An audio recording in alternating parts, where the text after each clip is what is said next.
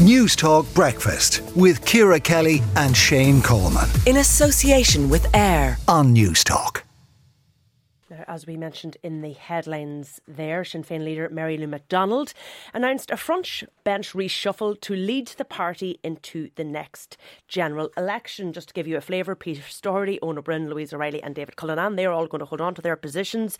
But some of the promotions, Pa Daly is promoted up to Justice, Rosemary Conway Walsh up to Public Expenditure, Claire Kerrane, Agriculture, and the uh, former Sinn Féin spokesperson on agriculture, Matt Carthy, joins us now, and the newly appointed spokesperson on foreign affairs and defence. So, uh, Matt Carthy, what's Mary Lou's thinking? Why is now the right time for this major reshuffle? Good morning, Ciara. Um, I think Mary Lou and the Sinn Féin leadership firmly believe that this government are on the on, on the last chapter of this particular story and we want to deliver a government for change, and Mary Lou felt that a reinvigoration of the team was required in order to be able to put forward um, a fresh um, and dynamic team that will actually be able to convince the Irish people that we're the party that can deliver the change that they so clearly want, in our view. So at the moment, Sinn Féin is in election mode, is it? Uh, we obviously yes, we make no secret or apologies of the fact that we think this government are doing a really bad job. They're presiding over a housing crisis, in particularly that's causing huge implications for several families in every single community. We've seen the reintroduction of forced emigration on this occasion, not for economic reasons per se, but simply because our young people who are well qualified and um, who um, have good jobs in many instances simply can't afford to put a roof over their head. And I think the battles of recent weeks where government have lifted the ban on evictions um, at a time when they know by their own admission that several people and several thousands of people are going to become homeless with no place for them to go. So when do you um, feel there is going to be an election realistically, Matt? Well, I don't know. It's going to happen sometime between now and February 2025. Either way, this government is well over its halfway point, so we're on the countdown in many respects to a general election. My hope is that that ha- election happens sooner rather than later because every day that Fianna Fáil and Fine Gael and the Green Party are in government, the damage that's been done to our, um, particularly our housing system, but also in relation to several other public services, oh, is right. going and therefore um, the sooner the better in our view. Uh, is this reshuffle an acknowledgement that if we are going to get into an election mode in the next 12 to 18 months or so, that Sinn Féin are going to be scrutinised on more than just their priorities, housing and health, and that you need to have clearer policies around things like climate and defence, for example, your new brief?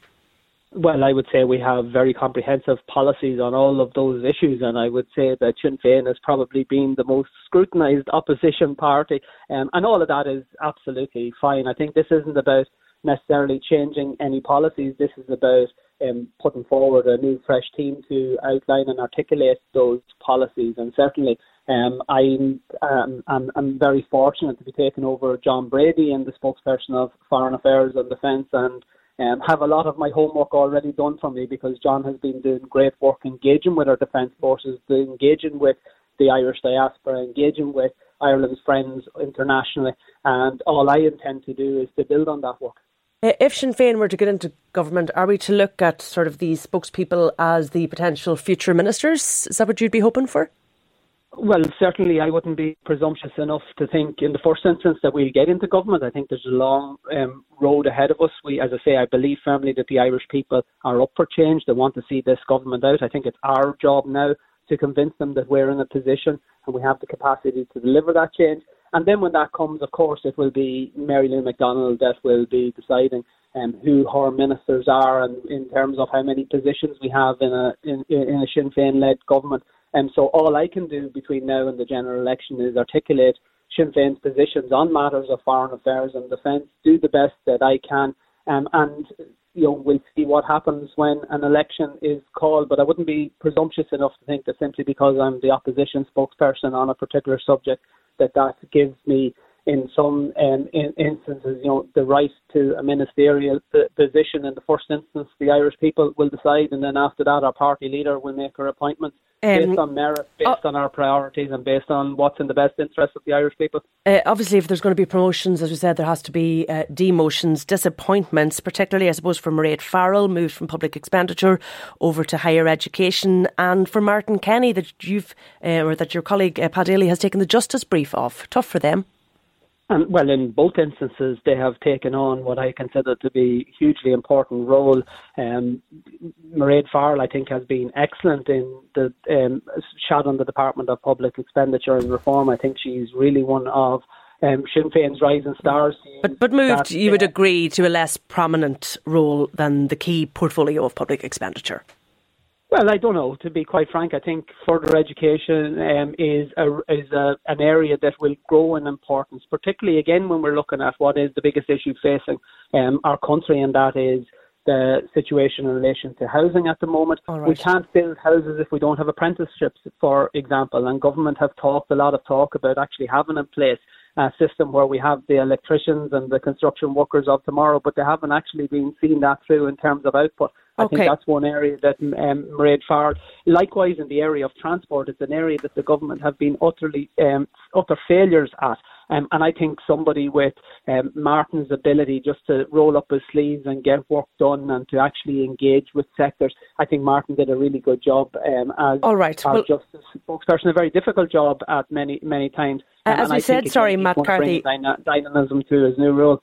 Um, your new portfolio is foreign affairs and defence, uh, and one of the things I suppose will be on your brief now is is your role in, in helping to form EU policy around assisting Ukraine.